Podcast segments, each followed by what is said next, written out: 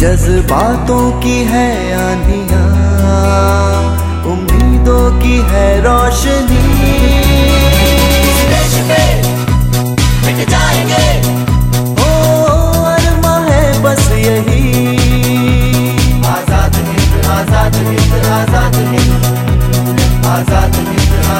आज़ाद हिंद। स्वाधीनता संग्राम स्वराज पर एकाग्र कार्यक्रम आज़ाद हिंद। ज्ञात अज्ञात स्वाधीनता संग्राम सेनानियों रणबांकुरों जननायकों की क्रांति कथाएँ और आज़ादी के यादगार तराने। स्वागत है आपका कार्यक्रम आज़ाद हिंद में। तारीख एक बात बताओ। यदि मैं कहूँ कि कवि नाटककार उपन्यासकार, कहानीकार, आलोचक, संपादक, कलाकार, बाल साहित्य के रचयिता भाषा शास्त्री समाज सुधारक, चिंतक और संगीतकार, ये सभी गुण एक साथ एक व्यक्ति में हो सकते हैं। तो तुम क्या कहोगी? तो मैं कहूँगी कि तुम निसंदेह हमारे राष्ट्रगान जन गण मन के रचयिता गुरुदेव रविंद्रनाथ ठाकुर की बात कर रहे हो। जिनका जन्म 7 मई 1861 को हुआ था। उनके दादा का नाम द्वारकानाथ ठाकुर और पिता महर्षि देवेंद्रनाथ ठाकुर थे और 7 अगस्त 1941 को उनका निधन हुआ था। अपने स्कूल में अन्य लड़कों के मुकाबले वे बहुत बुद्धिमान थे, इसीलिए उनकी शिक्षा का प्रबंध घर पे ही कर दिया गया। तेरह साल से सत्रह साल की आयु तक वे घर पे ही अपनी इच्छा अनुसार पढ़ते रहे। इसी के साथ साथ उन्होंने कविता लिखना आरंभ किया और अपने बड़े भाई ज्योतिन्द्र नाथ जी से संगीत की शिक्षा भी हासिल की। सुनिए, उनका ही लिखा एक गीत।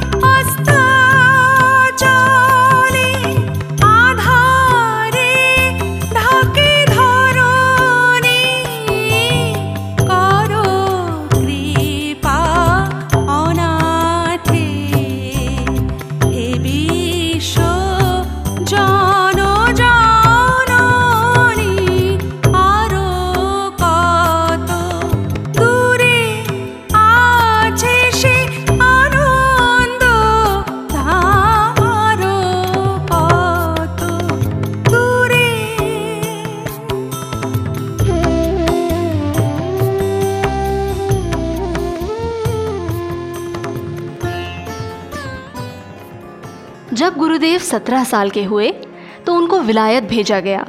मगर उसके पहले, वे अहमदाबाद अपने बड़े भाई सत्येंद्र पाल जी के पास विलायत के तौर तरीके सीखने गए। सत्येंद्र पाल जी भारत के पहले आईसीएस थे। उनके साथ ही वे बम्बई होते हुए इंग्लैंड पहुँचे और वहाँ एक अंग्रेज़ परिवार के साथ रहकर अंग्रेज़ी साहित्य का अध्ययन करने लगे। कुछ दिनों बाद वे भारत लौटे। इनके परिवार वाले चाहते थे कि ये बैरिस्टर बने। मगर हालात कुछ ऐसे बने कि वे दोबारा इंग्लैंड नहीं जा पाए। अब तो उन्होंने कविता और पुस्तकें लिखना शुरू कर दिया और 1884 से लेकर 1899 तक वे बंगाल में ही काम करते रहे और लिखते रहे। अपने परिवार की जमींदारी की देखभाल के सिलसिले में वे बंगाल के ग्रामीण जीवन से अच्छी तरह परिचित भी हो गए थे, जिसका प्रभाव उनके लेखन और संगीत में भी दिखता है।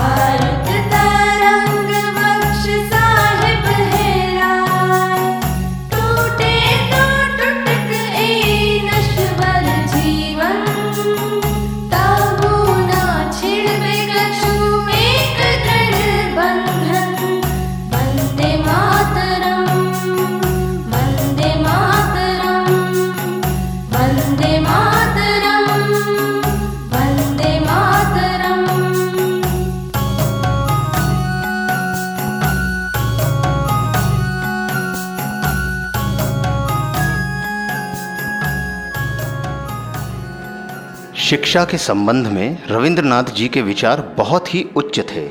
उन विचारों को व्यवहारिक रूप देने के लिए उन्होंने बंगाल के देहात में शांति निकेतन नाम से अपनी एक संस्था खोली। ये आज भी संसार के शिक्षा केंद्रों में एक विशेष स्थान रखती है। बाद में श्री निकेतन नाम से इसी के पास दूसरी संस्था स्थापित की गई, जिसे सामुदायिक विकास का आदि रूप माना जा सकता है। रविंद्रनाथ ये समझ चुके थे कि यदि भारत के गाँवों का विकास नहीं हुआ तो देश की असली उन्नति संभव नहीं है। आइए एक और गीत सुनते हैं।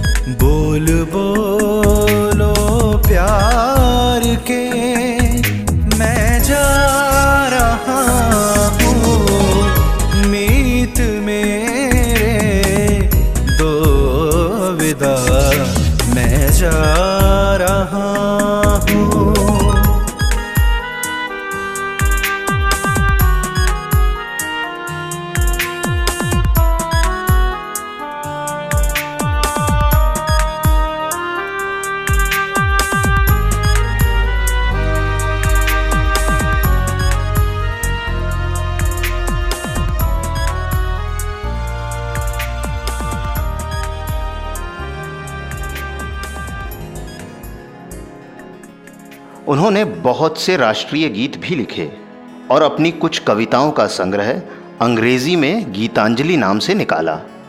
इस पुस्तक की भूमिका अंग्रेज़ी के सुप्रसिद्ध कवि ईट्स ने लिखी थी। इस रचना से गुरुदेव की ख्याति सारे संसार में फैल गई और इसी कारण उनको 1913 में नोबल पुरस्कार से सम्मानित किया गया। कविताओं के अलावा उन्होंने उपन्यास, नाटक, निबंध आदि सभी प्रकार की रचनाएँ की।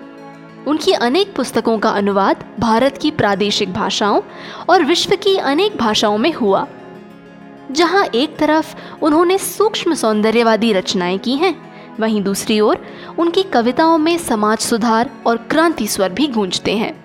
आइए सुने एक और गीत।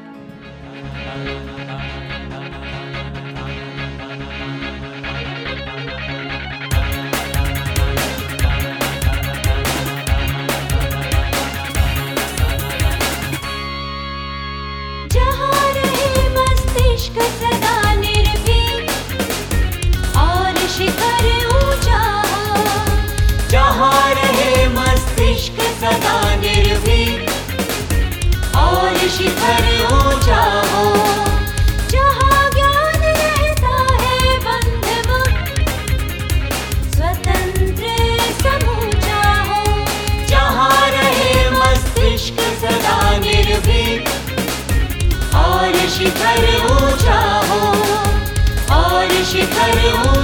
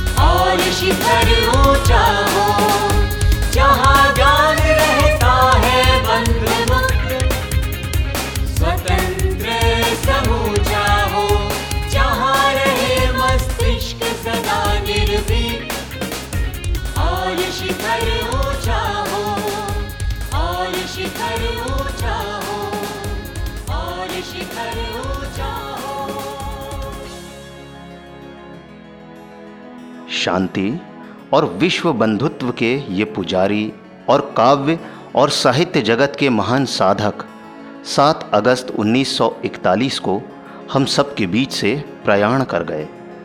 मगर अपने साहित्य और अपने विचारों से वे युगों युगों तक जीवित रहेंगे। उनको हमारा सादर नमन।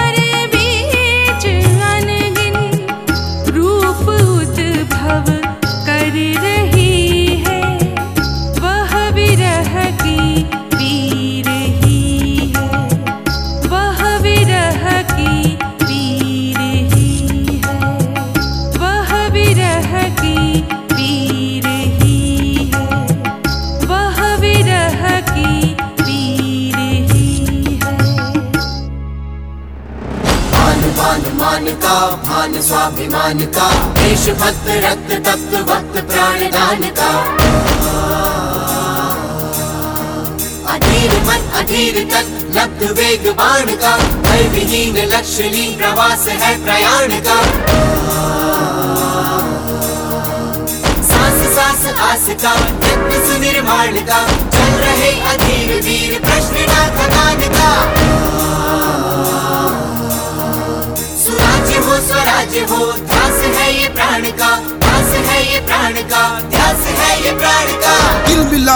मिलाया जो विरोध जन्म ले रहा कुचल दिया था स्वाभिमान, ज़िंदा फिर से हो रहा। जननायक, स्वाधीनता संघर्ष की महागाथा, आज़ादी के रणबांकुरों की, क्रांति कथाओं के जाने पहचाने और अनजाने पन्ने, अमर बलिदानियों की प्रेरक कथाओं का संग्रह।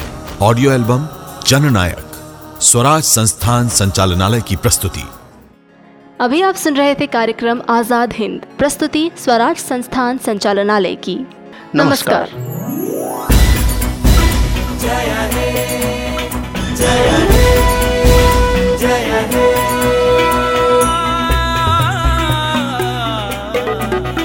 जज्बातों की है आंधियाँ उम्मीदों की है रोशनी जाएँगे। ओ अरमा है बस यही। आज़ाद हिंद आज़ाद हिंद आज़ाद हिंद। आज़ाद हिंद आज़ाद हिंद। आज़ाद हिंद। स्वाधीनता संग्राम स्वराज पर एकाग्र कार्यक्रम आज़ाद हिंद। ज्ञात अज्ञात स्वाधीनता संग्राम सेनानियों रणबांकुरों जननायकों की क्रांति कथाएँ और आज़ादी के यादगार तराने।